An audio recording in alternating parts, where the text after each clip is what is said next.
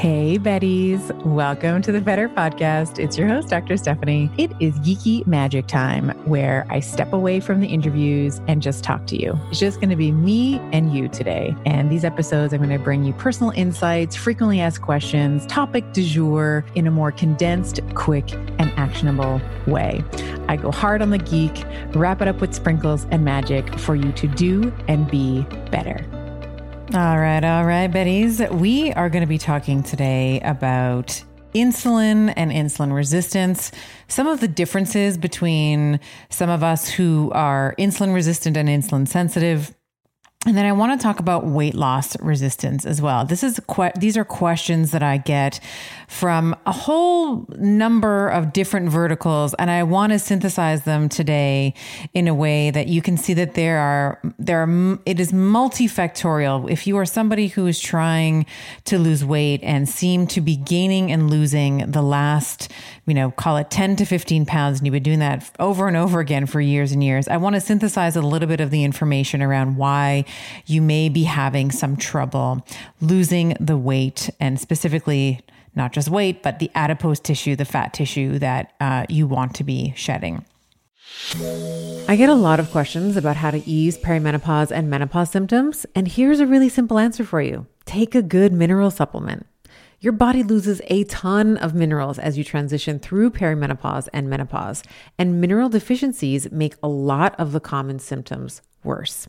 For example, if you're struggling with poor sleep, fatigue, joint pain, hot flashes, or any other side effects that are wearing you down, you might think about giving Beam Minerals a try. Their full spectrum mineral supplement contains every single mineral that you lose during perimenopause and menopause, and there is a meaningful dose here with close to 100% bioavailability. All you have to do is take a shot of liquid every morning to replenish your mineral stores and ease the symptoms that you might be experiencing. Beam minerals just taste like water, and you'll feel the difference within a few days. Head over to beamminerals.com and use the code BETTER for 20% off. So let's start with insulin and insulin resistance. So there are essentially three key organs, three key insulin response organs, right? And these are going to be the liver, as you might have guessed, the muscle, and the fat. So these are the three organs that are involved in the insulin response.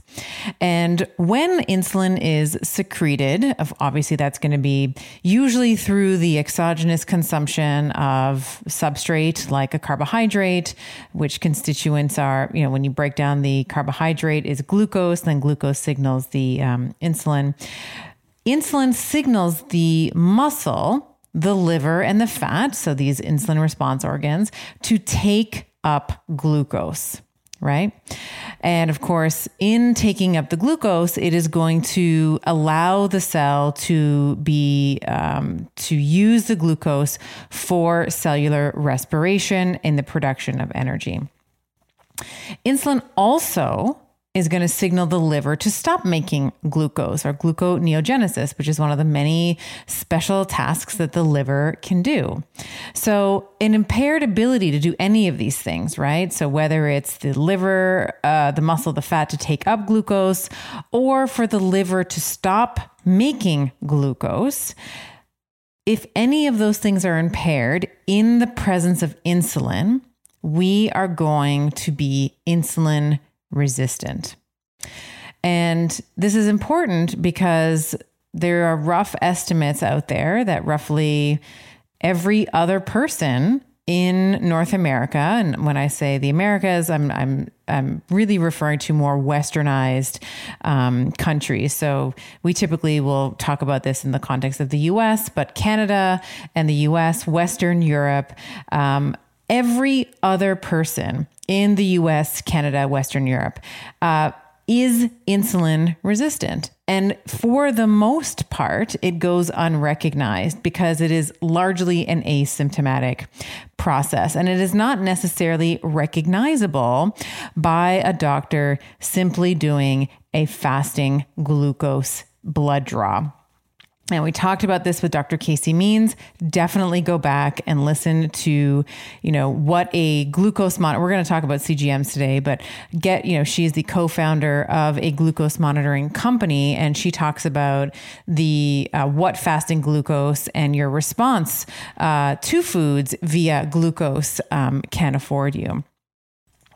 And there are some important differences in terms of the way that an insulin sensitive and an insulin resistant individual respond to that exogenous um, substrate. So there's a couple of studies that I want to um, just overview for you and give you highlight for you uh, what the what the findings were.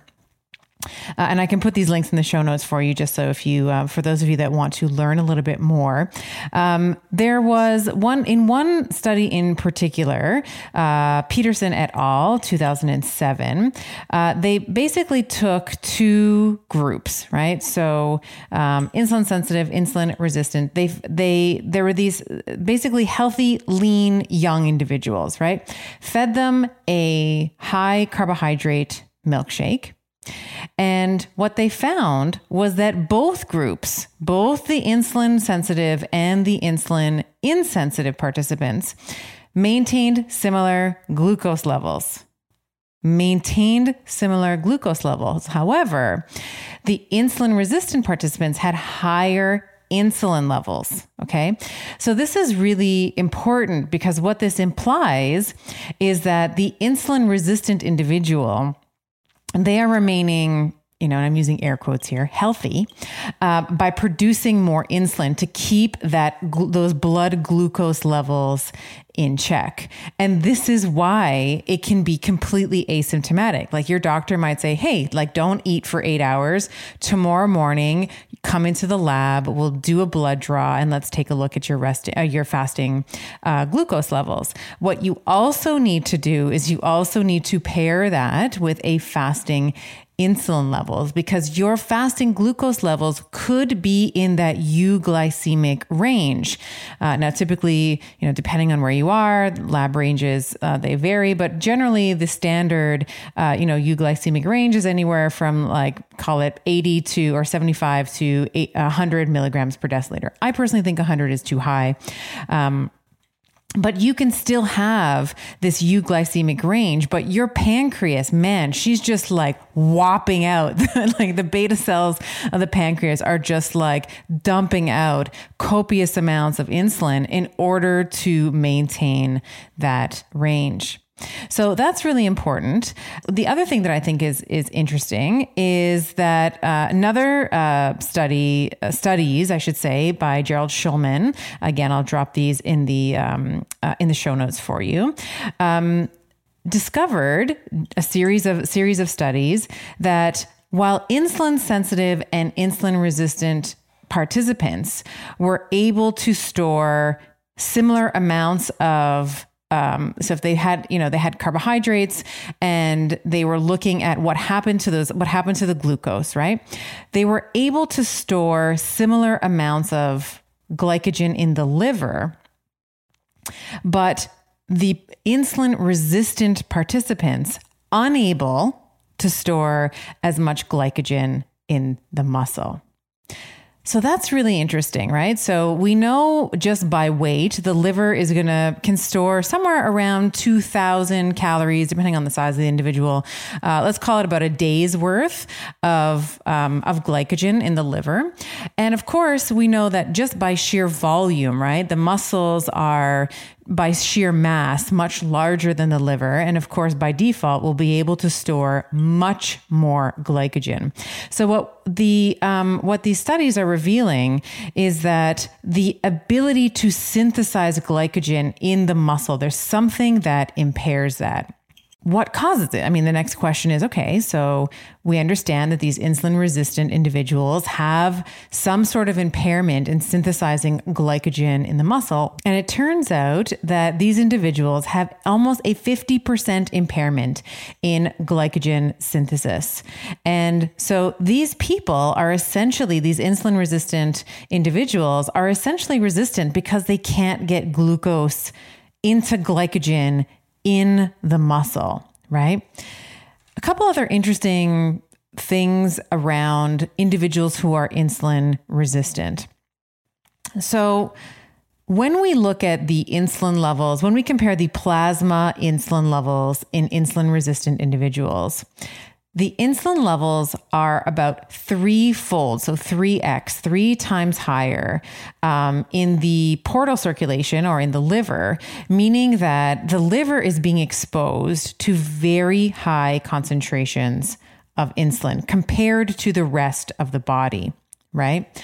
And we also know that insulin resistant um, individuals tend to store more fat and synthesize more fat from the ingested glucose versus insulin sensitive individuals. And you may have heard the term de novo lipogenesis. This is something that we've talked about on the pod before.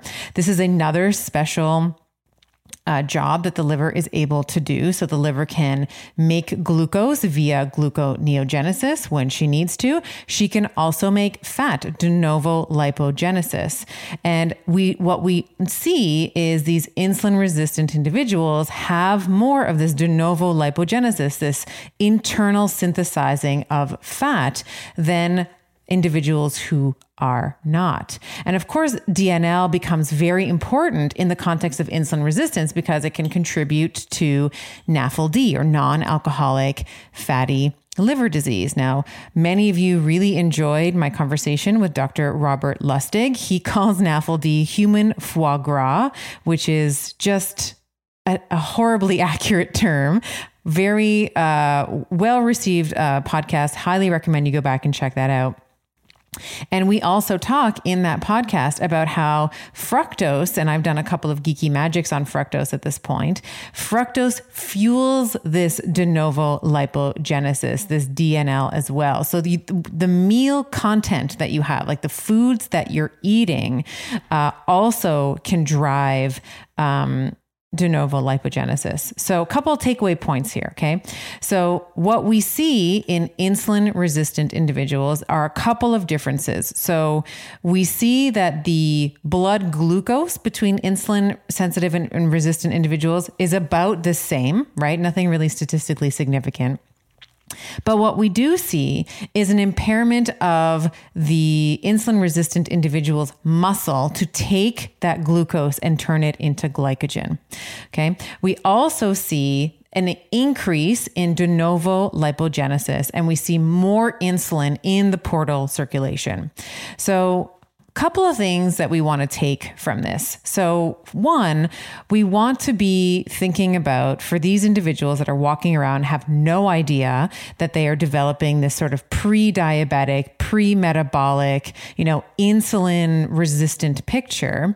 I mean, first I'll say that the good news is is from these studies, um, exercise, obviously, so working the muscle uh, has been shown to reverse or at least eh, like significantly improve the muscle's ability to synthesize glycogen in as little as one session, right? So this is very much pointing to something that is absolutely curable without drugs. And it just takes it takes some effort, right? There needs to be some education of the individual. We need to have, we need to design plans for these individuals that are um, appropriate for their lifestyle, that doesn't overwhelm them, and that has, you know, we have a higher propensity for these individuals to follow these exercises over time. Like if you give someone who's not really used to weight training and like, all right, we're going to do this, we're going to, we got to go. And we, you know, we're going to do this five times a week weight training regimen. We're going to do body splits and then this, we're going to do leg day and then upper body. And, blah, blah, and you can you kind of this like bro, like super dihydrotestosteronization, like this DHT approach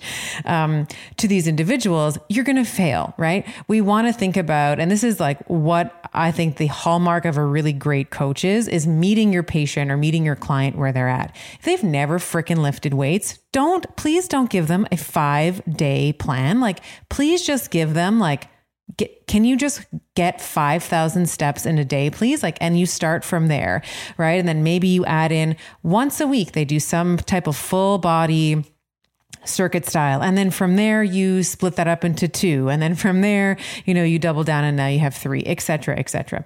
So really think about, you know, if you are a practitioner, and a lot of doctors listen uh, to this podcast, think about meeting your patients where they are, not where you are. It is so easy for us, you know, because we tend to really get into this and like, I, you know, I love to lift weights as well. And I'm like, I'm always looking for, I'm like, I got to work on my human flag and my pistol squat and my this and my that. We forget how far we've come and how many years we've actually been doing it. I've been lifting weights for, you know, 20 years at this point.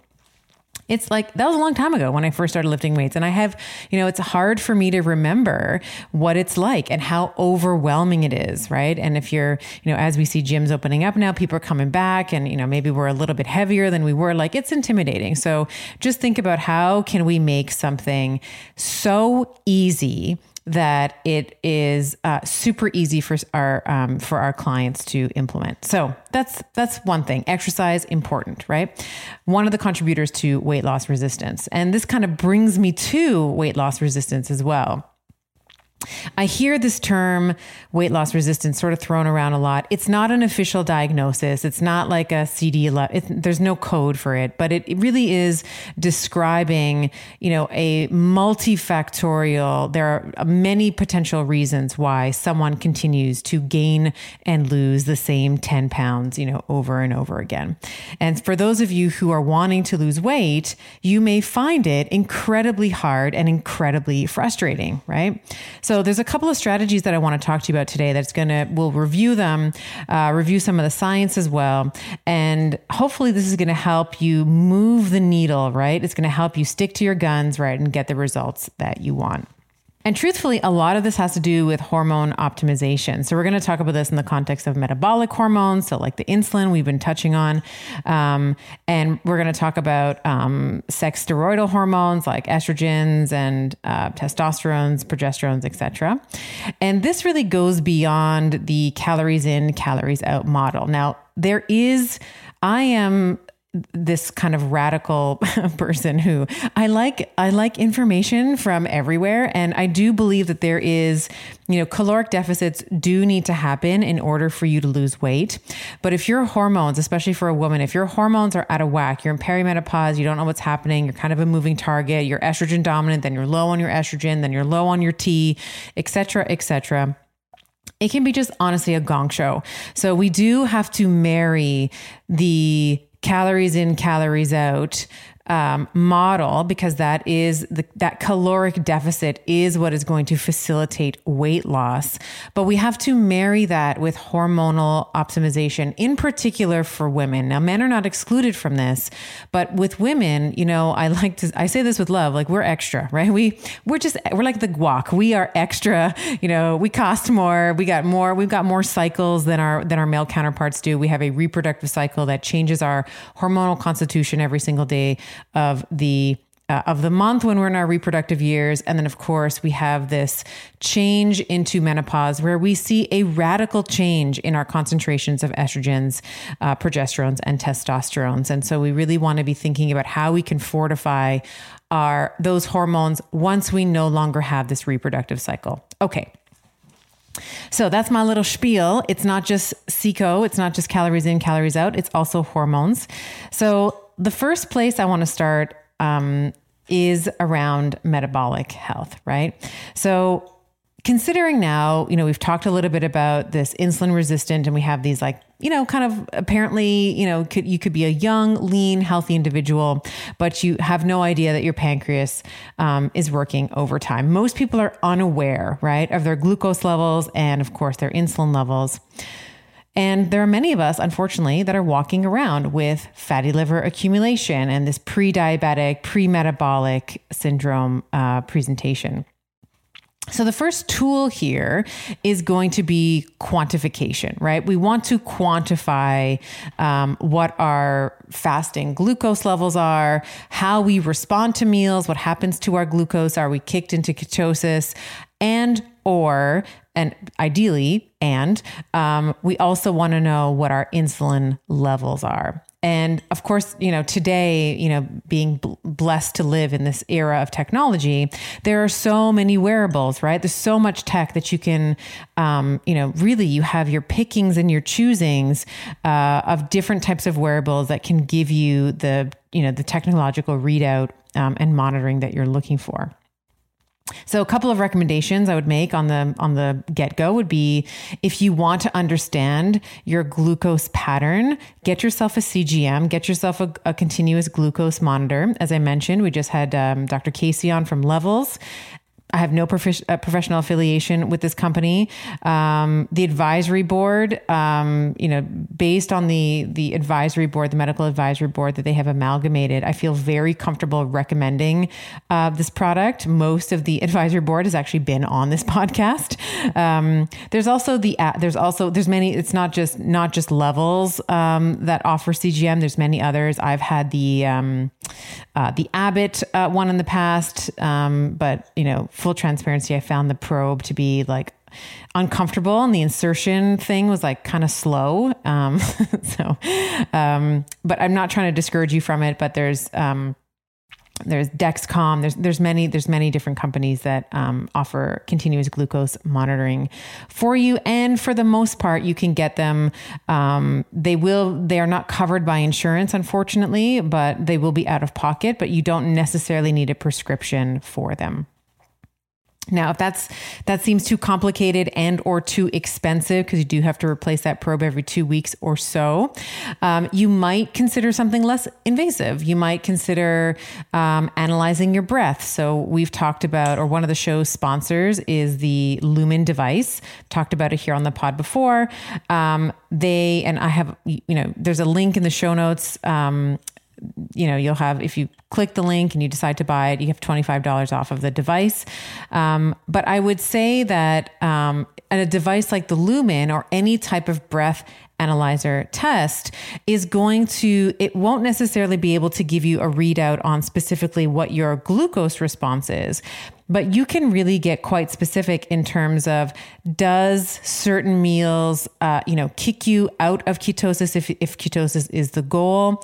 Uh, what does, what is the macronutrient composition of your diet doing to your energy levels, right? Uh, do you, would you be better off fueling before a workout or doing it fasted? You know, so the devices like the Lumen can give you some intel in there um, as well.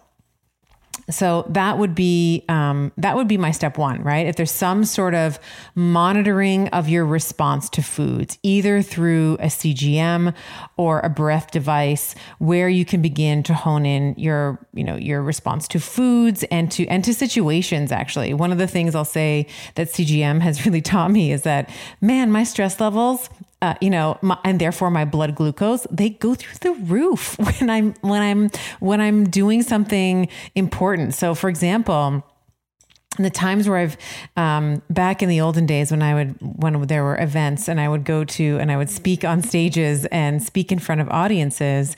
If I had a CGM on and I went to go check my blood glucose, holy Hannah banana, my glucose was like through the roof. And it also even just with the podcast um, when I've had um, uh, when I've when I've been monitoring myself, if I'm being interviewed, like if I'm on someone else's podcast or if I'm interviewing for the podcast, right? Like, my glucose is just going bananas. And it kind of makes sense if you think about it, right? There's a high, you know, these are activities that are really high on the attention and alertness scale, right? So it's very brain heavy, uh, you know, brain being one of the biggest, you know, glucose gobblers um, in the body. Uh, takes up about 25% of our daily um, uh, daily calories is allotted to the brain. Um, but it's also, even though I'm not in physical danger, right? Like my heart might be beating faster, my blood pressure might go up, and that's coming more from motivation, right? I want to do a good job. I want to sound, uh, you know, I want to formulate good, you know, good questions. Um, I want to sound intelligent and relay my message clearly and concisely so that people can understand what I'm trying to talk about. So my blood glucose goes through the roof whenever I am on an interview or being um, interviewed, which is um, which is kind of interesting and a little little piece of intel about me. Um, so enjoy. um, the other thing to consider in the context of um, when we're thinking about weight loss resistance is, of course, is our hormones, both for women who are in their reproductive years, including perimenopause, and for my menopausal women as well. So for my reproductive my women in the reproductive years, we want to be striving for a balance and harmony between progesterone and estrogen, right? Uh, in the luteal phase of the of our, so the second half of the cycle. And for menopausal women, we want to be fortifying the adrenal glands, right? Because those are going to be now the primary producers of your testosterone and your estrogens. Um, your adipocytes will also be producing estrogen estrogens as well. And we want to, if your adrenals have been taxed, you know, your whole life, you've had this chronic stress, um, then your adrenals are not going to do so well for you in that transition to menopause and then post menopause as well. So, what does this all mean? Okay, so let's let's break this down a little bit. Um, in your reproductive years, right? We want to, as I mentioned, we want to optimize progesterone to estrogen ratios. Progesterone naturally declines at about age 35 or so for most women. And estrogen, as I mentioned, can run dominant, right? So in that luteal phase and the set after ovulation, estrogen can run dominant in early phases of perimenopause. Okay. And you don't even need to be in perimenopause. I was estrogen dominant for God for decades um, before I finally sorted my hormones out and um, and wrote and wrote my book. Sodium is an essential nutrient involved in the maintenance of normal cellular balance, the regulation of fluid and electrolytes, and your blood pressure. Start your morning right with a refreshing, salty tonic of LMNT.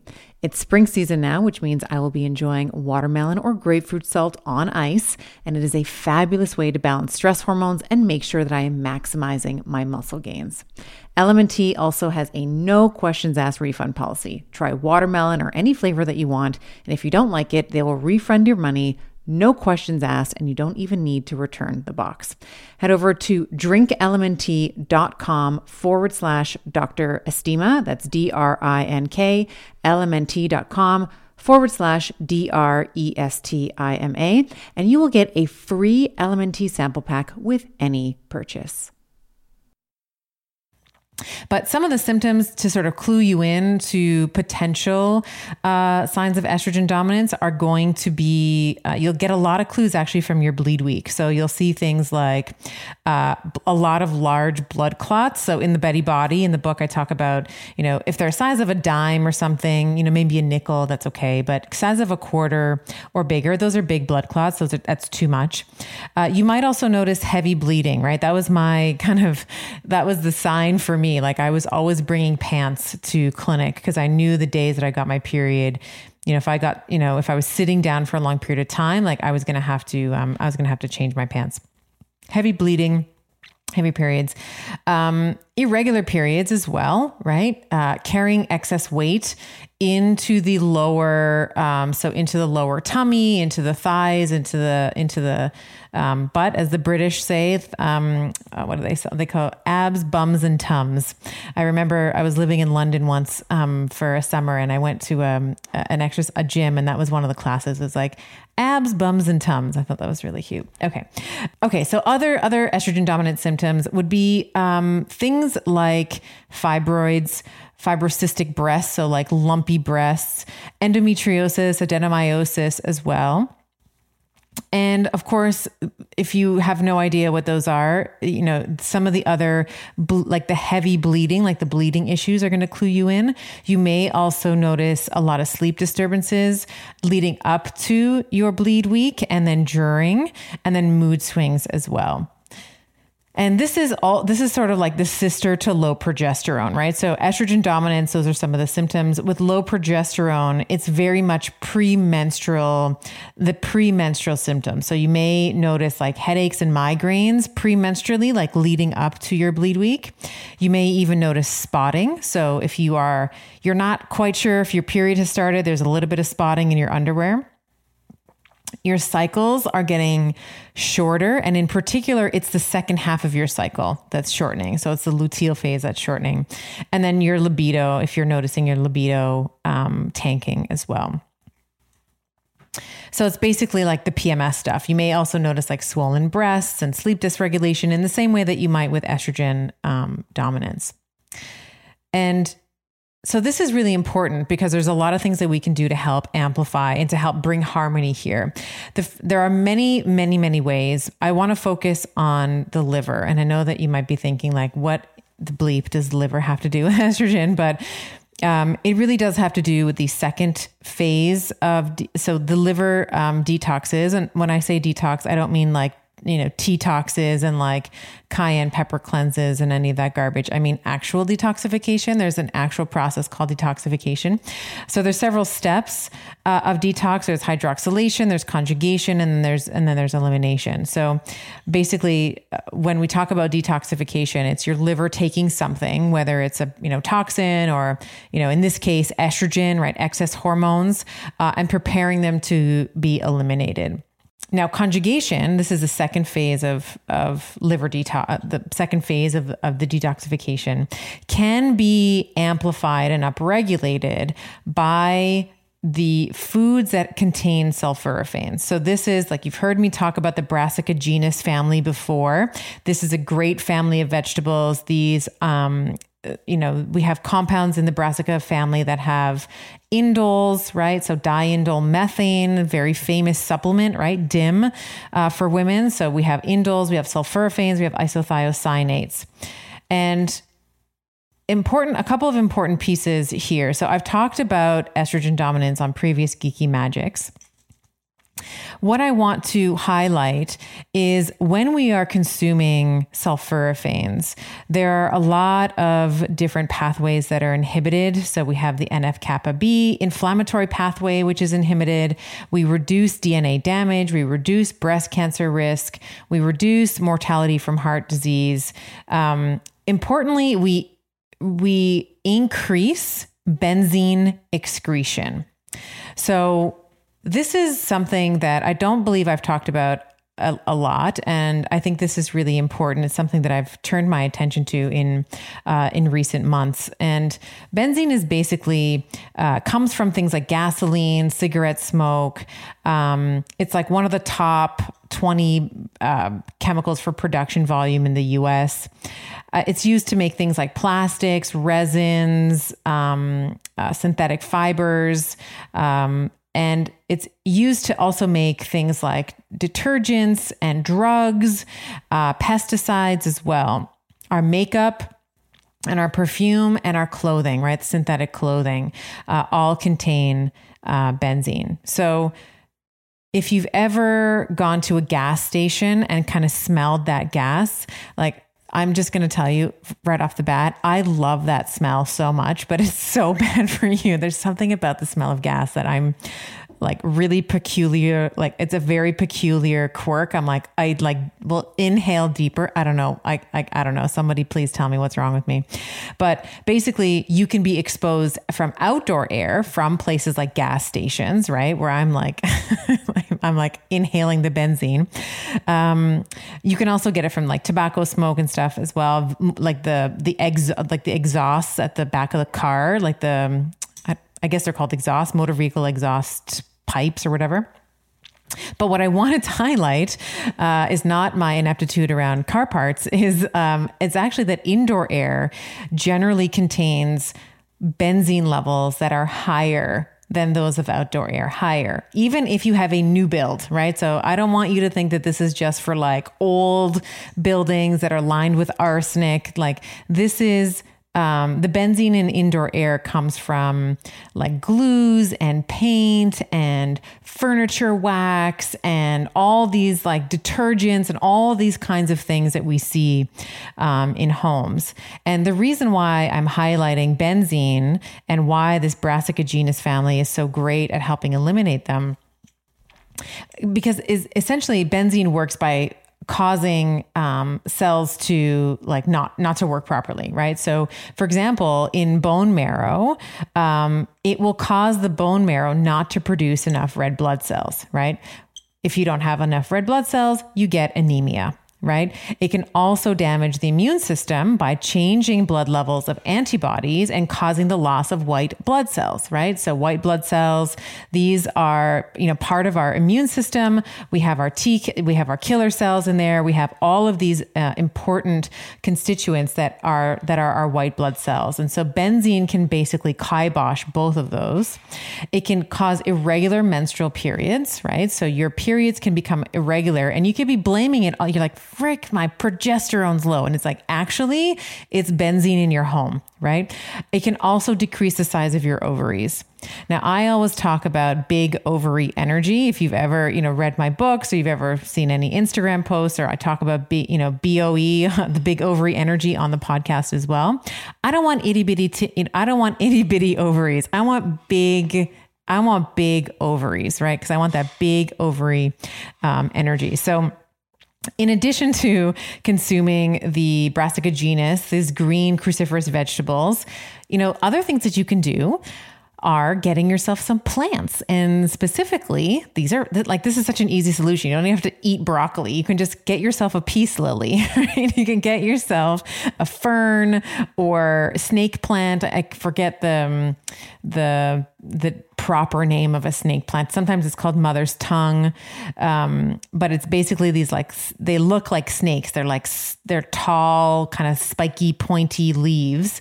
Um, and these three in these these three in particular, the the fern, the peace lily, the snake plant, they have been shown to remove toxins like benzene from the air, as well as other crap like you get the formaldehyde and all those other toxicants that we can't perceive, like we can't smell, but we are bringing into our bodies all the time. And of course, you know, we've all been indoors much more in the past 18 months than I think, you know, we ever have in human history.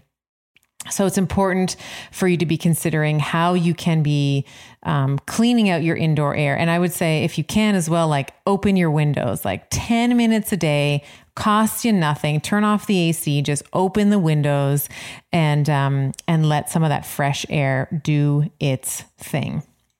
Except if you're in my area where my the birds start chirping. Like i used to leave my windows open all night long because that's my favorite thing. And we moved to a new home um, I don't know, maybe almost a year ago now. And the birds be chirping, like they're like chirping, getting their like birdie, you know, like doing the little birdie, um, like morning dance parties. And they're like socializing, having a little cup of coffee, like chirping, chirping, chirping to the point where they would wake me up and they chirp exactly at four o'clock every morning. So, my windows don't stay open anymore, unfortunately, but I do get them open during the day. So I'd highly recommend that you do that as well. All right. Another reason for weight loss resistance is that you may have an altered sympathetic tone. And when I say sympathetic, this is not an emotional affliction. Like it can, this can be kind of confusing when we talk about our sympathetic nervous system because it, one thinks of being an empathetic, caring individual. That's not what we're talking about. We're talking about the sympathetic nervous system that has to do, this is a branch of the autonomic system that's involved in um, responding to threat right? So in the brain, we have the amygdala, which is just Latin for almond because it looks like an almond. Uh, this amygdala is involved in basically de- detecting um, threat, right? And responding to threat. So fear, aggression, right? And these involve other hormones, right? Hormones like adrenaline and epinephrine, which essentially, when I say those two, those are like homologs of each other. They're the same hormone when I say adrenaline and epinephrine. Um, cortisol, norepinephrine, you know, these are all going to quicken your heartbeat. They're going to increase your blood pressure. Uh, they're going to activate clotting factors in the blood. They're going to narrow your focus. Um, you know, dilate your pupils, conserve glucose for peripheral tissue, which is important, like muscle, right? And, you know, at this point, I know that you've heard of the stress response. I know you've heard of fight or flight. We can all relate to it, right? Modern life, we have things like, you know, having to brake quickly on the road or receiving an upsetting email or, um, you know, something that, you know, stresses you out. Um, the thing is, is that we have these, um, what Dr. Daniel Amen calls ants in our brain, right? Um, these automatic negative thoughts that are happening all the time, right? We are unaware that they're happening and they can be activating our stress response hundreds, if not thousands of times throughout the day. And if that wasn't bad enough, of course, in addition to some of these physiological changes like the blood pressure, the blood clotting, the pupils, and the, all that kind of stuff, we're also going to see a change in energy production, right? So typically, um, the way that we produce energy is in the is in the mitochondria. The well, I should say, we can produce energy in a couple places. The mitochondria is the most abundant way to do so, and this is um, through a process called oxidative phosphorylation, or OXPHOS for the cool cats out there. And um, when we are chronically stressed, right, when we're chronically um, activating this stress system, we can move from OXPHOS to aerobic glycolysis, which is about a 15x decrease change in our energetic capacity, in our energetic production, I should say. And so if you're chronically inflamed, right, and I use inflammation and stress sort of interchangeably, they're the same thing. Your your mitochondria are not producing as efficiently as they can be right? And this is this is going to affect this is going to affect your weight your ability to lose weight. If you don't have energy what's the likelihood that you're going to go for a run or go for a walk or lift those weights or make better choices? Because if you're just bagged from energy you want quick energy which tends to be the processed foods the sugary you know it's the sugary slope into um into human foie gras as dr lustig might say. And of course you know, just to like put the nails in the coffin, this is going to affect our circadian biology, right? Our sleep and our wake cycles. Your hunger signals. If you are if you have no energy, your hunger signals are going to go up right? And you're just if you're if you're exhausted, you're just going to eat more crap, right? And and it, the acronym for crap is like carbonated um, drinks. Oh, I have to I forget the I forget the acronym. I'll put it in the show notes. But there's an like processed foods is the P. I forget the R and the A, but I'll I'll, I'll put the I'll look them up and I'll look them in the show notes. But you're just you're just going to eat crap, and it doesn't have to be the carbonated drinks or the processed foods, but you're going to be going for quick sugar. I want to talk a little bit about disrupted and dysregulated circadian cycles. Um, I definitely want to do a, a, bigger nerd sermon on this at, at a different time, but I do want to talk briefly about this in the context of weight loss resistance because and I realize you might be thinking like what the heck does this have to do with weight loss? Like what why does light and dark have anything to do with weight loss? But there are a lot of there are a lot of effects uh, both direct and indirect from um, poor sleep wake cycles. So as I mentioned, we'll get into some of the specifics uh, at, a, at a later Geeky Magic, but I'll tell you that one of the first things that I counsel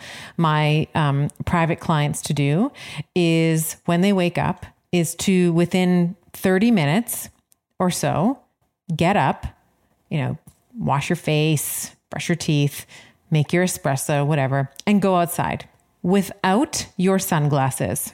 Okay. And the reason why is that if you were to just kind of hang out in your home, right? If you had like a sunny room, let's say, uh, in your in your home, it's actually very different than the light intensity that you will get if you were outside. And when I say difference, I mean log orders of difference, right? So, and I've and I've done this before where I've measured the light reading. So, I have a, a one room in my home is very very I thought it was very sunny, like all my plants are there. And it had a reading of about 1500 lux, okay? Um, and I went outside, like literally, you know, two feet away from where those windows were. Uh, went outside, measured the outside light, and my phone registered 65,000 lux. This was at seven in the morning. So this is, you know, 45, this is like a 45x difference, right? So in the morning, the light from the sun the reason why this is so important is in the morning, the light from the sun is more blue, right? There's a couple other colors, but the blue wavelength um, is the one that I want to focus on. Highly stimulating to the retina, okay? Um, and you know, by, uh, of course, through the retina, it is also stimulating to a master circadian center in the brain called the suprachiasmatic nucleus or SCN. And when this blue light hits the back of the retina, it's going to ramp up the SCN activity. And your SCN is basically going to send a signal to the body. It's time to wake up, girl, right? It's time for your metabolism to start. It's time for respiration, cellular respiration um, to start. And it's also going to help with sleep actually like paradoxically getting really bright light you might not ever think that those two are related but getting really bright light in the morning is going to facilitate a better quality and quantity of sleep later that evening. So okay so when i when we do a podcast like this when we talk about a broad topic like hormones and weight loss resistance i often um I, I often struggle truthfully um like do i make a session? Like do i make a podcast where it's like I, you feel like you're drinking from a fire hose right? Like there's so much information coming at you. Um, or do i give you some really juicy ones right to implement in your life and I'm going to err on the latter because I think that it's important, you know, just in the way that I was giving you the example before, like we forget what it's like as professionals, right? What it's like for a patient, what it's like to be a beginner. I think it's important, it's much better for me to give you some actionable, like simple things that you can do this week. Like that's the whole kind of philosophy and through line of the podcast. What can I do tomorrow? What can I do today to get better tomorrow? Right? Let me give you a couple of little things uh, that are little, but super juicy and super, super powerful. Okay. So, in terms of tools, one of the things, one of the easiest things, we talked about it already, is just get outside every morning, right? Get some exposure, take your sunglasses off. Um, and usually you want to try to get outside when the sun is still low in the sky. So you're not, you know, hopefully you're not waking up at 11 uh, in the morning. Hopefully you're waking up, you know, somewhere around call it anywhere from five to seven, right? So the, the sun is still relatively low um, in the sky. I usually say somewhere around 30 minutes after rising. Like I said, gives you enough time to sort of wash your face, make a nice espresso. Um, and the no sunglasses is important here, okay? And the reason for that is the retina is insensitive, relatively in the morning, insensitive to light. So you really need to overcome that inertia, that insensitivity with bright outdoor light. And of course, when you wear sunglasses, you're going to be attenuating the amount of light that gets into the back of the retina. So, you know, if you are, you might want to, you know, maybe in, in that 30 minutes that you wake up, like just splash on some SPF. I mean, this, you know, it's, but it's really like that blue light that you're after to drive the retinal stimulation to the suprachiasmatic um, nucleus. And that's relatively free. There's no cost to that. That's available to everybody. Everybody can go outside. Um, the other thing that we we mentioned is about the brassica family, right, and the role that they play in amping up liver conjugation. I also mentioned houseplants, right? A way to improve oxygenation. And a lot of these plants actually release a lot of their oxygen at night. So, just like even just another little pro planting tip, like I have a snake plant um, in my bedroom because it will take a lot of the CO2 um, and release a lot of its oxygen at night. So, you're getting an oxygen rich environment in your bedroom overnight. This is like one of the, you know, most well, in my, in my home anyway, most well loved plants. Everyone has a snake plant. Um, in their home because they're also relatively low maintenance. Like they're really hard to kill.